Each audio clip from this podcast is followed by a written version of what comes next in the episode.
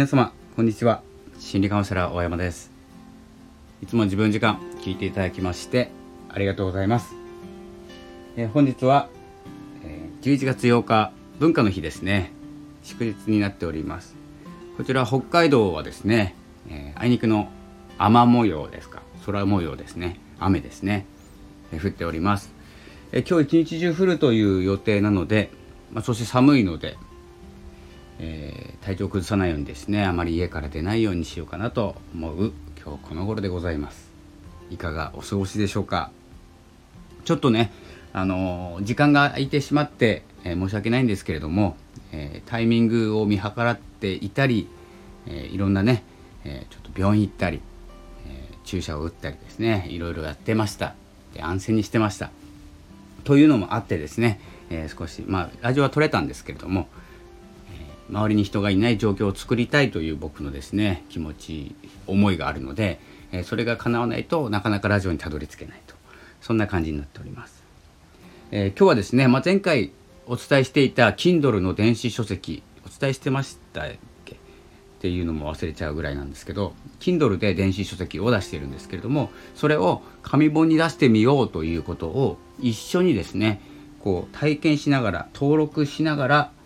えー、登録っていうのは入力ですね。入力しながら、えー、一緒に進めていこうという記事を書いてたんですけれども、まあ、何が起こるか分かんないですね、えー、途中でちょっとですね止まってしまってるんです、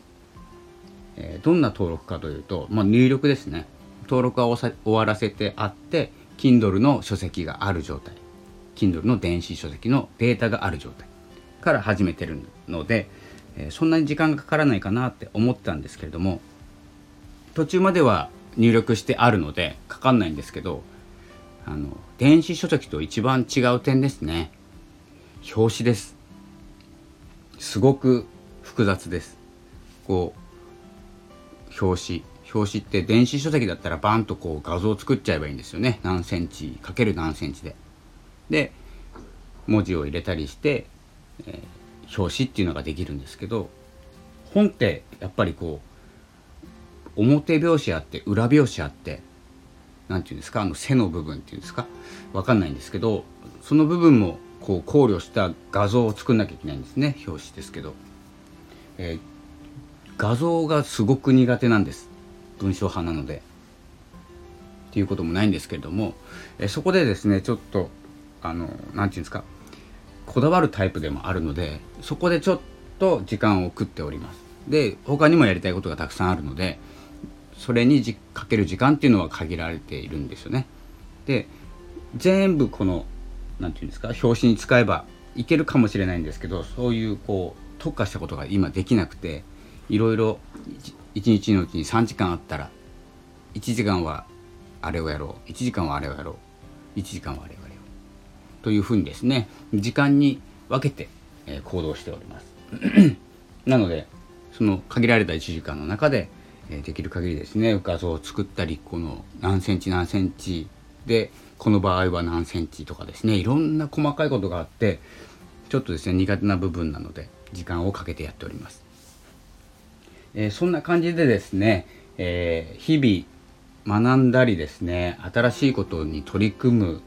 そしてこういうふうに壁っていうんですかね何かに、えー、何かが立ちふさがって足止めを食う。でそこから何をするかっていうのがすごく大事になってくると思っていて、えー、その教えなんですけれども教えというか学び学び方。僕はまあライターというかブロガーなので、えー、文字を打つのは得意なので今それを活かしてですね何て言うんですか写経っていうんですかね。書経でもないですよね。写経ってご存知ですか？写経ってあのまあ書き写すんです。本を。でえっ、とあ、書経とか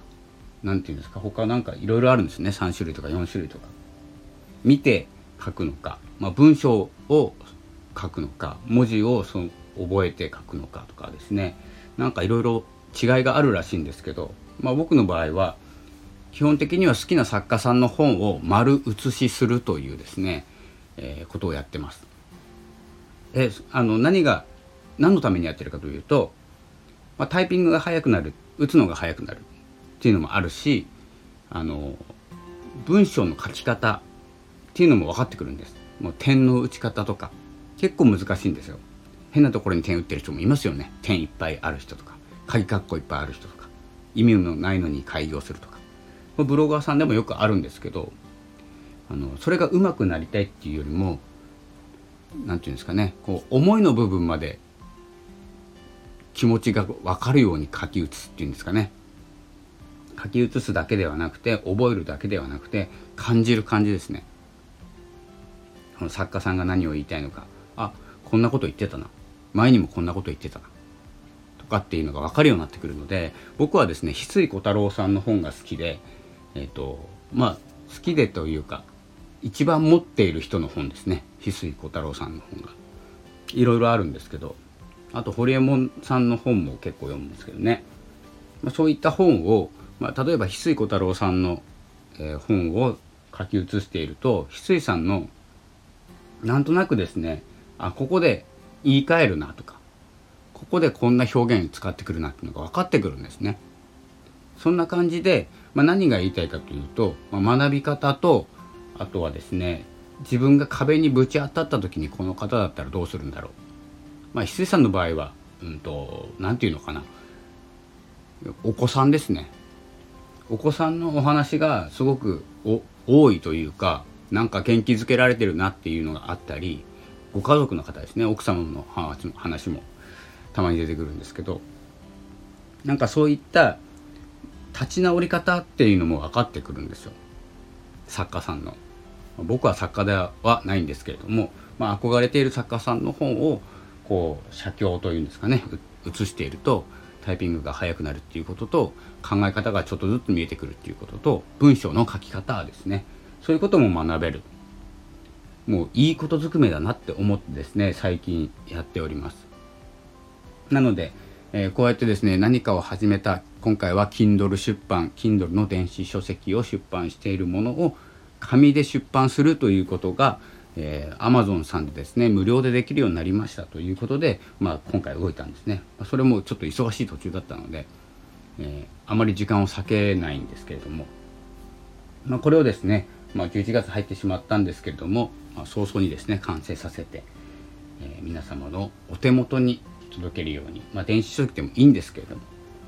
まあ、電書書籍を書いているんだったらやっぱりですね、え、僕の中ではちょっと紙で紙で出すとどうなるんだろうっていうのもあるのでやってみようかなと思っております。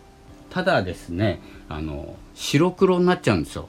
まあこの話ちょっと長くなるんであんまりいいんですけど白黒になっちゃってカラーで出すと,、えーと、JP アマゾン、えー、JP ですね。アマアマゾンジャパンですね。では取り扱ってないということなのでカラーでやりたかったら海外の方での出版になるかなと思います。ちょっとした常識あ情報でした。常識じゃないですね、え、そんな感じでいろいろ設定などありますので是非ですね文章を書いている、え、電子書籍を出している、え、などの方がですね興味を持たれればですねちょっと勉強してみるのもいいと思います。ノートにですね今まとめてますのでやりながらなので止まってしまってますけれども、えー、そんな感じでですね今日の一日使ってラジオなどブログなど、えー、書いてこう心をですねリフレッシュさせたいと思います。それではですねいい文化の日をお過ごしください。ちょっとですね雨も強くなってきましたので北海道の方はあまりお出かけにならない方が良いかと思います。お仕事の方頑張ってください。それでは今日はこの辺で失礼いたします。またお会いしましょう。ありがとうございました。さよなら。